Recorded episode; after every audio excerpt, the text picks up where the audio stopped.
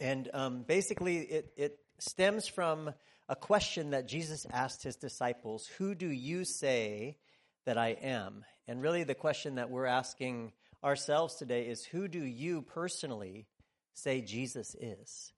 And in Matthew chapter 16, verse 15, Jesus, um, he said to his disciples, But who do yourselves say that I am? And Simon Peter answered, You are the Christ, the Son of the living God. And Jesus said to him, Blessed are you, Simon Barjona, because flesh and blood did not reveal this to you, but my Father who is in heaven. And um, one of the, the questions that rises for me in the midst of sort of exploring this topic is Is Jesus worth it for us to press in for a deeper revelation of who he really is? Many who are part of our house, you've been um, believers for many, many years. And you could feel like, I know pretty much. I've read the Bible. I've heard messages about pretty much everything in the Bible. Um, I've heard, uh, you know, people talk. I've read books, all this kinds of stuff. And yet the reality is there more to who Jesus really is. And is it worth it for us to press in for that? And the second question is, what quality of life is good enough for you? Because Jesus said that he came to give life and life abundant. And so the measure of life that you currently have, if you're not satisfied with that, the probably the reality is you need more of Jesus. You need a, a, fresh revelation of some aspect of who he is. And the good news about Jesus is he's available and willing. He wants to reveal himself to us. He wants to empower us to set us free, right? He came to set captives free, to set us free that we would um, ultimately, we would grab onto or receive the fullness of the love and the life that He poured out for us.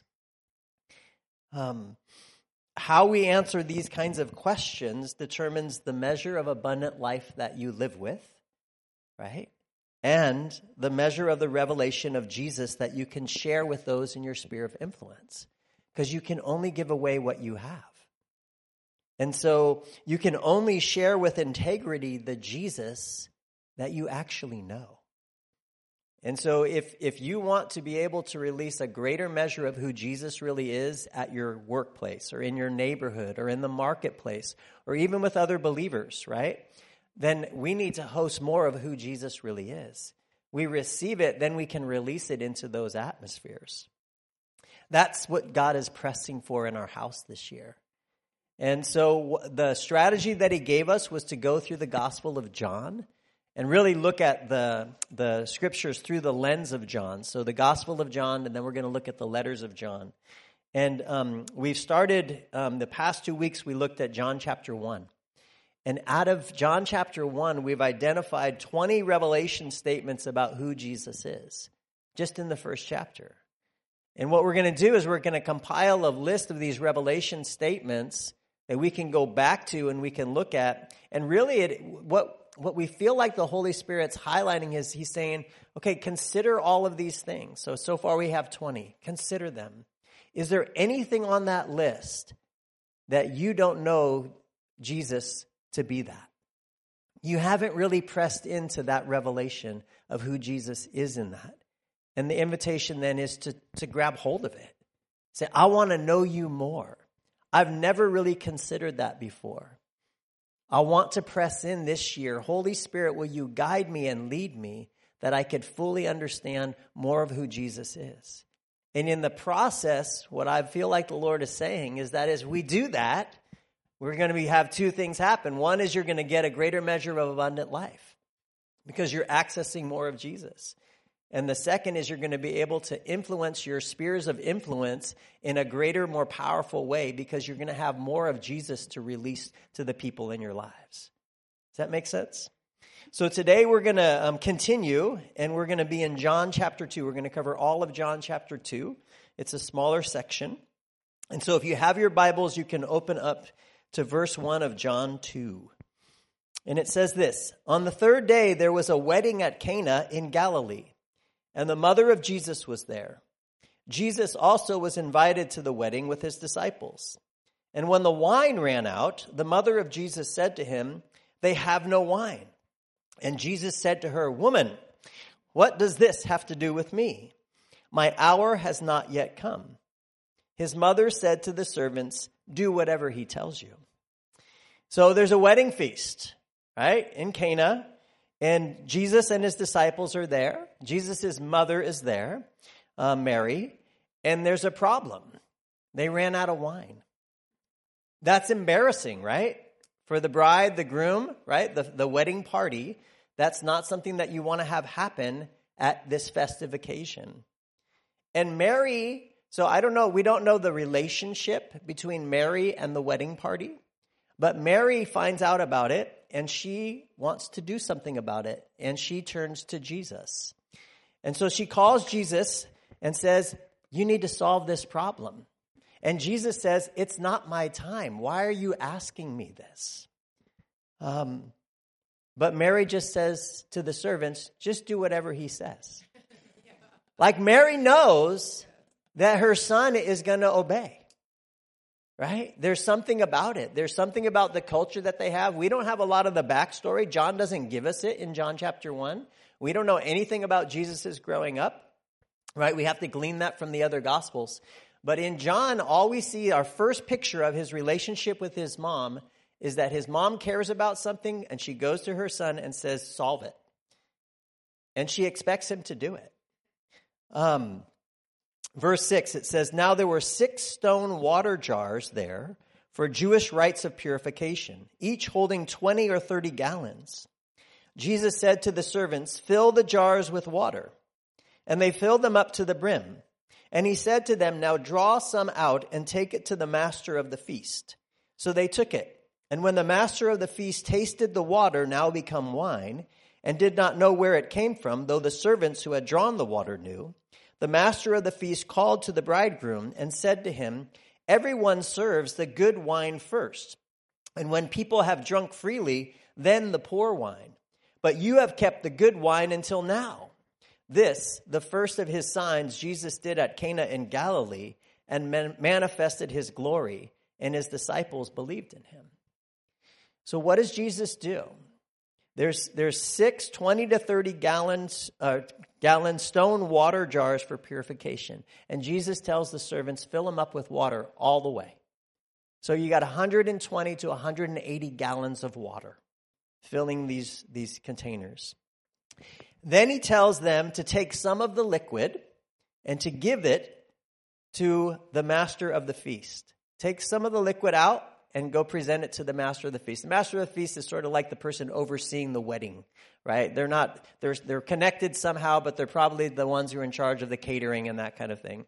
Um, the servants do as Jesus says. They don't know that the water has been turned into wine, as far as we know. But somewhere in the process, the water does become wine because when the master of the feast tastes the liquid, it's wine. And it's not just any wine, it's actually excellent wine. It's the best wine that he's tasted. And in the sense that he's like, goes to the bridegroom and he says, What are you doing? You're not following any of the normal cultural procedures. Most wedding parties, they serve the best wine first, and then when everybody's feeling a little bit under the influence of wine, then they serve the, the lesser wine but you've saved the best for last. Um, the master of the the uh, the wedding feast, he has no idea where this wine came from. It doesn't seem like the, the bridal party knows anything about where this wine came from either. The only people who know is Mary, Jesus, the servants, and Jesus' disciples. Um, John describes this miracle as the first of Jesus' signs done at Cana in Galilee. Well, what's the fruit of this miracle? Like, isn't it interesting that you you're going through the Gospel of John, and the very first miracle that we see is turning water into wine? It's curious to me. What, what's the fruit? In, in the natural, you have wine. right? In the natural, you had water and now you have wine. In the natural, you have a wedding party that has saved face because they had run out of wine. So they don't have to be embarrassed, they don't have to walk with shame. That the process of Mary and Jesus partnering together, right, creating this miracle, the wedding party is saved. John says that he declares that this miracle manifested Jesus' glory. So one of the fruits is that Jesus' glory is manifest throughout this through this miracle. And that one of the fruits is that Jesus' disciples believed in him. So you can say that Jesus' disciples saw this whole thing happen. And it caused them to attach belief in him at a deeper level. Have you ever really taken time to look at this miracle of Jesus turning water into wine? To really study it deeply? To really go into it more about what are the realities of this miracle? That's one of the things that we're going to look at today. Um, verse 12, the scripture goes on and it says, After this, he went down to Capernaum with his mother and his brothers and his disciples, and they stayed there for a few days. The Passover of the Jews was at hand, and Jesus went up to Jerusalem. In the temple, he found those who were selling oxen and sheep and pigeons, and the money changers sitting there. And making a whip of cords, he drove them all out of the temple with the sheep and the oxen. And he poured out the coins and the money changers and overturned their tables. And he told those who sold the pigeons, Take these things away. Do not make my father's house a house of trade. His disciples remembered that it was written, Zeal for your house will consume me. So Jesus goes up to the temple in Jerusalem, and what does he find? He finds within the temple that there is vendors who have the sacrificed or sacrificial animals, right? So there's oxen, sheep, pigeons. There's money changers who are exchanging currency for anybody who's coming from a different location. And Jesus makes a whip and he drives the vendors, the money changers, and the animals out of the temple. He turns over the tables, he pours out all the coins, and he tells them to take all these things away and to not make his father's house a house of trade. Jesus' disciples, they reflect on it and they call it consuming zeal, right? I don't think we can fathom what Jesus was, um, what it would be like to experience this level of passion coming from Jesus in the temple that day. Why was he so mad? Why was Jesus so mad? Didn't they need sacrificial animals for their Jewish rituals? Right? It was required, right? You had to have animals to sacrifice in order to atone for your sin. That was the process. But the temple was intended to be a place of worship. The vendors and the money changers should have been positioned outside of the temple in the temple court, right? Outside the temple court, sorry. But they were inside the temple. Why did they move inside the temple? My only guess is it was convenient. Somebody may have a better idea, right? But the reality is it seemed like it's convenient. But the reality for Jesus, it was dishonoring to God. Because the established purpose of the temple was to be a place of worship and not a place of, of exchange, right? You needed the animals for sacrifice, but that was not the appropriate place to have them. Verse 18, it says So the Jews said to him, What sign do you show us for doing these things? Jesus answered them, Destroy this temple, and in three days I will raise it up. And the Jews then said, It has taken 46 years to build this temple, and will you raise it up in three days? Um, but he was speaking about the temple of his body. When therefore he was raised from the dead, his disciples remembered that he had said this, and they believed the scripture and the word that Jesus had spoken. So the Jews see what Jesus is doing and they become irate. They're like, What are you doing? What are you thinking? Who are you that you would dare do such a thing in the temple? What gives you the right and the authority to do so? Um, what sign will you give us to show that you have the authority to do what you just did? And Jesus says, Well, I'm going to destroy this temple and raise it up in three days. They're like, You're crazy. It took 46 years to build this temple. And you say you're going to raise it up in three days? But Jesus was speaking about his body. I think it's interesting that the disciples had no clue what Jesus was talking about. Right? They're just along for the ride. First, they see him change water into wine. Now he goes into the temple, which is supposed to be this place of holy worship. He creates a whip and starts kicking people out with this passionate zeal. And then he says he's going to destroy the temple and, and raise it up in three days. And they're like, who is this guy we're following? When Jesus dies and is raised from the dead, then they remember that he said this. Does it make sense? They walked with him, they were following him, but they didn't really understand everything that Jesus was saying or doing. I think it's the same for us. No matter how long you've walked with Jesus, there's probably aspects of who he is that you don't really realize what he's saying or what he's doing. And later, at a different time in life, you realize, ah, that's what he meant way back there. That's been my experience. Um,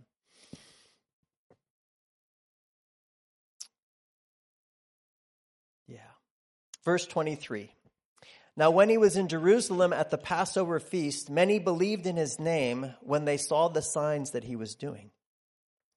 But Jesus, on his part, did not entrust himself to them because he knew all people and needed no one to bear witness about man, for he himself knew what was in man.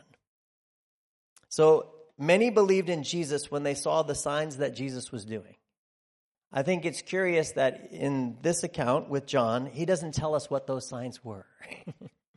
right? So we have no idea what else was Jesus doing. Right? But John shares a key with us about Jesus. In verses 24 and 25, he says, Jesus on his part did not entrust himself to them because he knew all people and needed no one to bear witness about man, for he himself knew what was in man. Jesus never looked to man for his approval. Did you get that? The Father, he only looked to the Father for his approval. This is a key. It's a key for us as followers of Jesus. The Father bore witness to who Jesus was and is. Right? The Father's the one who declares over him, This is my beloved Son. Jesus didn't seek to be popular and he didn't seek to be significant. It wasn't his goal. Um, it says people can love you and celebrate you one day, and the next day they're ready to destroy you. Like, think about Jesus coming in into the into Jerusalem where they're uh, on Palm Sunday, right? Hosanna in the highest, Hosanna in the highest, Hosanna in the highest, and just a week later, crucify him, crucify him, crucify him. What's in the heart of man? Right? And so John's making an interesting statement about Jesus is he never looked to man for approval. He only looked to his father. What does my father say? Let that set the course of my walk. Let that determine everything that I say and I do. Not whether or not it's popular in the eyes of man. Um, Jesus performed signs and wonders to glorify God and to reveal the Father's heart, not to impress man or to gain approval from man. And so it raises a question for you and me, right? Is where do you seek approval from? You personally. Where do you get approval from? Where do you try to seek to get approval from? From God or from your fellow men, women? Right?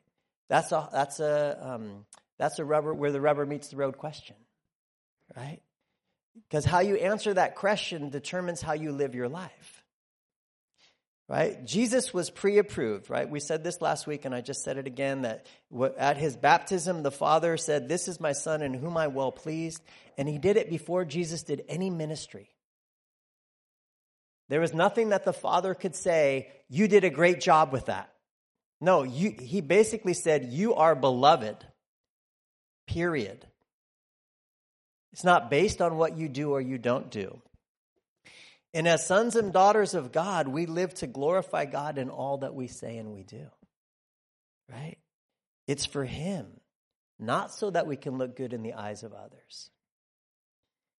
The reality is mankind hasn't changed since the Passion Week, right? So you just look at the football um, coaching, right? You can go from popular to outcast in a, in a minute. If you if you know anything about the NFL right now, there are so many coaches right now that have just are, are on the blocks, right?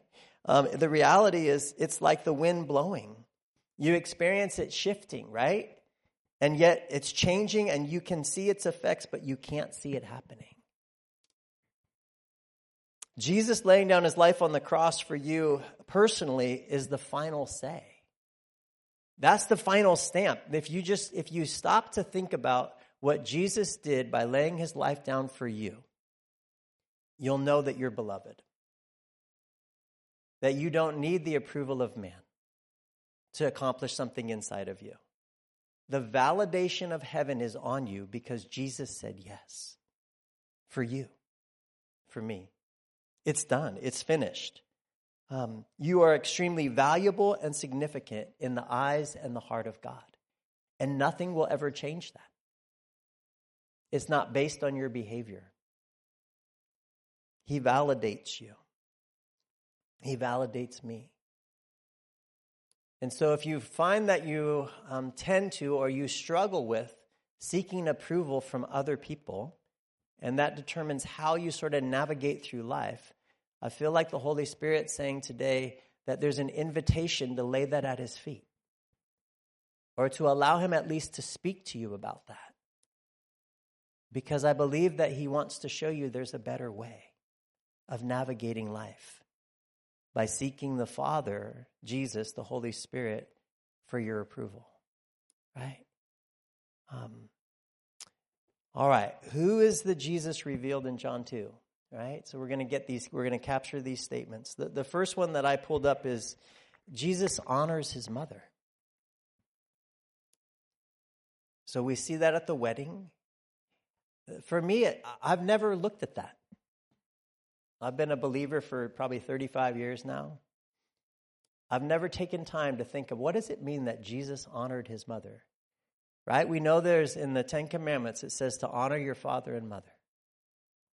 Have you ever spent time thinking about how Jesus did that? What did it look like for him to say yes to his mom to accomplish something before it was time in the eyes of God? You get it? This is not just a, a, a trivial request. Mary asked Jesus to do something that he wasn't supposed to do and Jesus does it. And ultimately, Heavenly Father partners with it. Right? Because Jesus is operating through the power of the Holy Spirit. The only way that water turned into wine is because the Holy Spirit touched it, right? And so God put his thumbprint on it and said, okay, I think it's curious to me the significance that Jesus honored his mother. Anyway, there's an invitation to go deeper into that. Jesus turns water into wine. We talked about it. For me, as I was thinking about how is that relevant for me today? Here's some miracle provision, right? Does anybody have any situation where it looks like you might have lack in your life? You need some miracle provision, right? So, what does Jesus do in this situation? He takes what they had. They had these jars and they had water. He fills them to the brim with water. And he makes what they needed, which was wine. Do you think God could take what you have, something in your very possession, and make what you need? It's a question for me. There's other examples in Scripture, right? Um, he doesn't just make what's good enough, he makes the best, right? Above and beyond what they could ever imagine. When the master of the feast drinks this wine, he's like, What's going on here? This is not protocol. Um, and uh, it's better than they could imagine, and it's more than enough. Do you think they needed 120 or 180 gallons of wine? I mean, that's some party right there, right? But the reality is, that's what Jesus did. So he, he, he created out of water this wine. He created what they had. They ran out of wine. All they had was water and again, it just it strikes me. It's like as I've been looking at that and I'm looking at different situations in my life where I've been praying, God, will you address this situation? This makes me step back and say, hmm, maybe I actually have what I need. I can tr- entrust it to the Lord and He can touch that and bless that and create what I need for this miracle. It's interesting. Makes me want to press into it more. Um, Jesus hosts consuming zeal for his father's house. It seems like Jesus would have been viewed like a madman with a whip, thrashing people. Did he actually hit anybody? Did somebody get hurt in the process? Right? He's flipping over tables, he's spilling money everywhere, animals are being kicked out. We, the Jesus, the peaceful Jesus, right? Do you look at this side of Jesus? Is Jesus justifying losing your temper? No.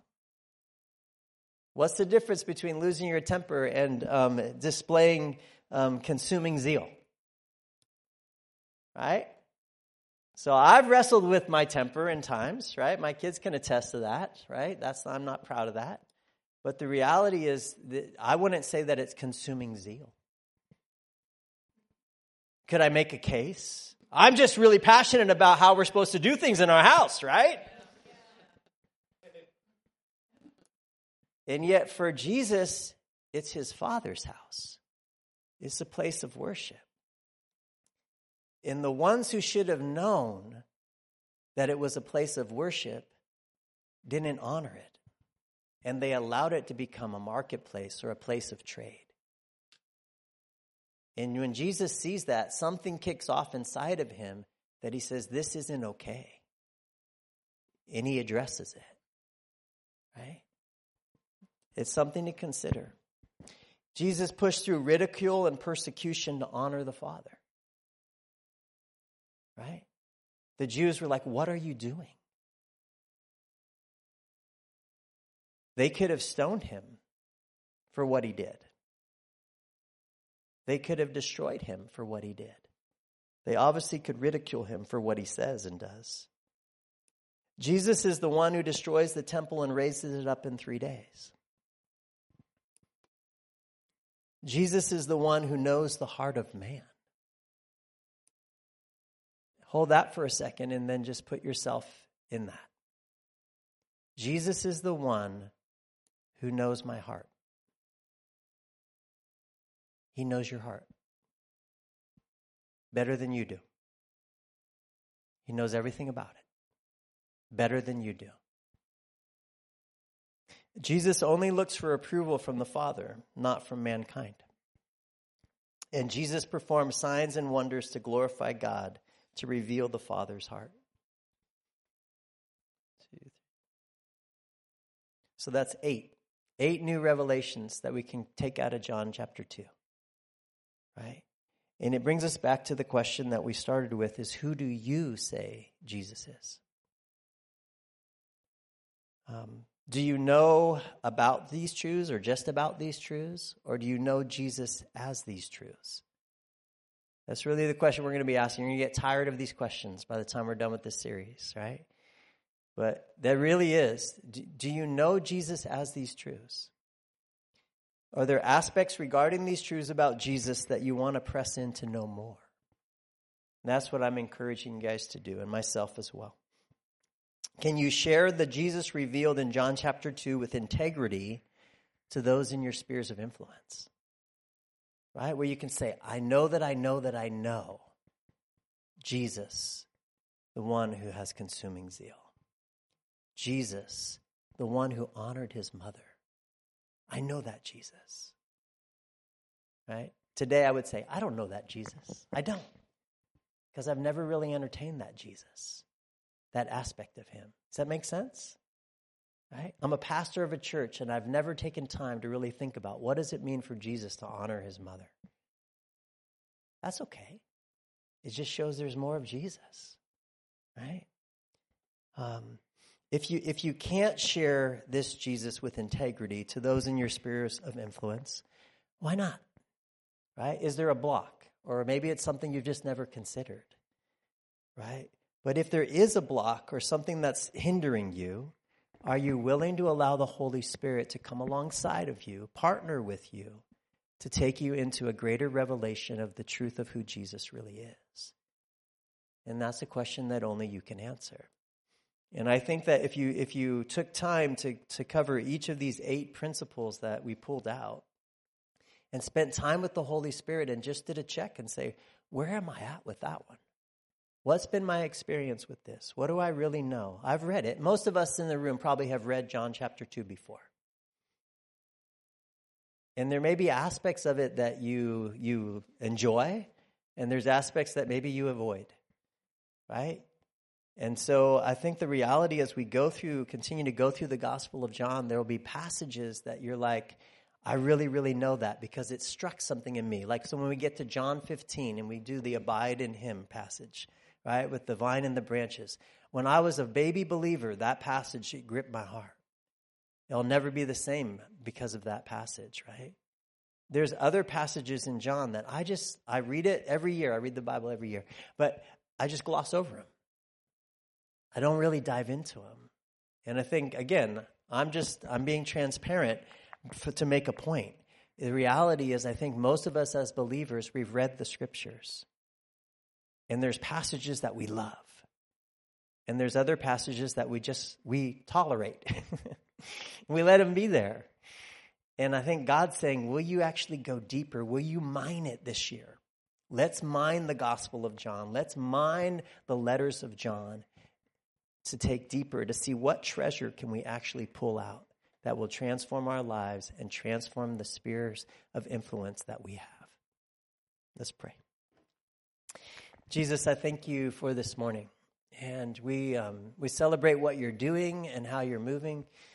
And we just, I pray that you would take the, the words that were shared and you would use them to accomplish um, all that you desire. I, I pray that there would be aspects of this passage that um, you know the people that are here in the room, you know who will listen on the podcast. I pray that the specific revelations that we pulled out of John 2, um, Jesus, that you would, um, yeah, you would just highlight different ones for individuals. And that it would be something that they could take and that they would be able to go deep with. You would open up new eyes to see in the Spirit more of who you really are and what you're doing, more of who they are how they were created, and what you desire to accomplish through their lives. And Father, we just pray that you would, um, would give us your grace, right, to accomplish what we can never accomplish on our own. Pray that you would give us a, a greater sense of peace as we host your word, as we host you. And I pray that our relationship with you would grow as we continue to dialogue with you about these scriptures, these revelations that we can say, Lord, teach me more, show me more, just like the disciples did when they walked with you on earth. They kept asking you, Tell me more. Tell me what that really means, that parable.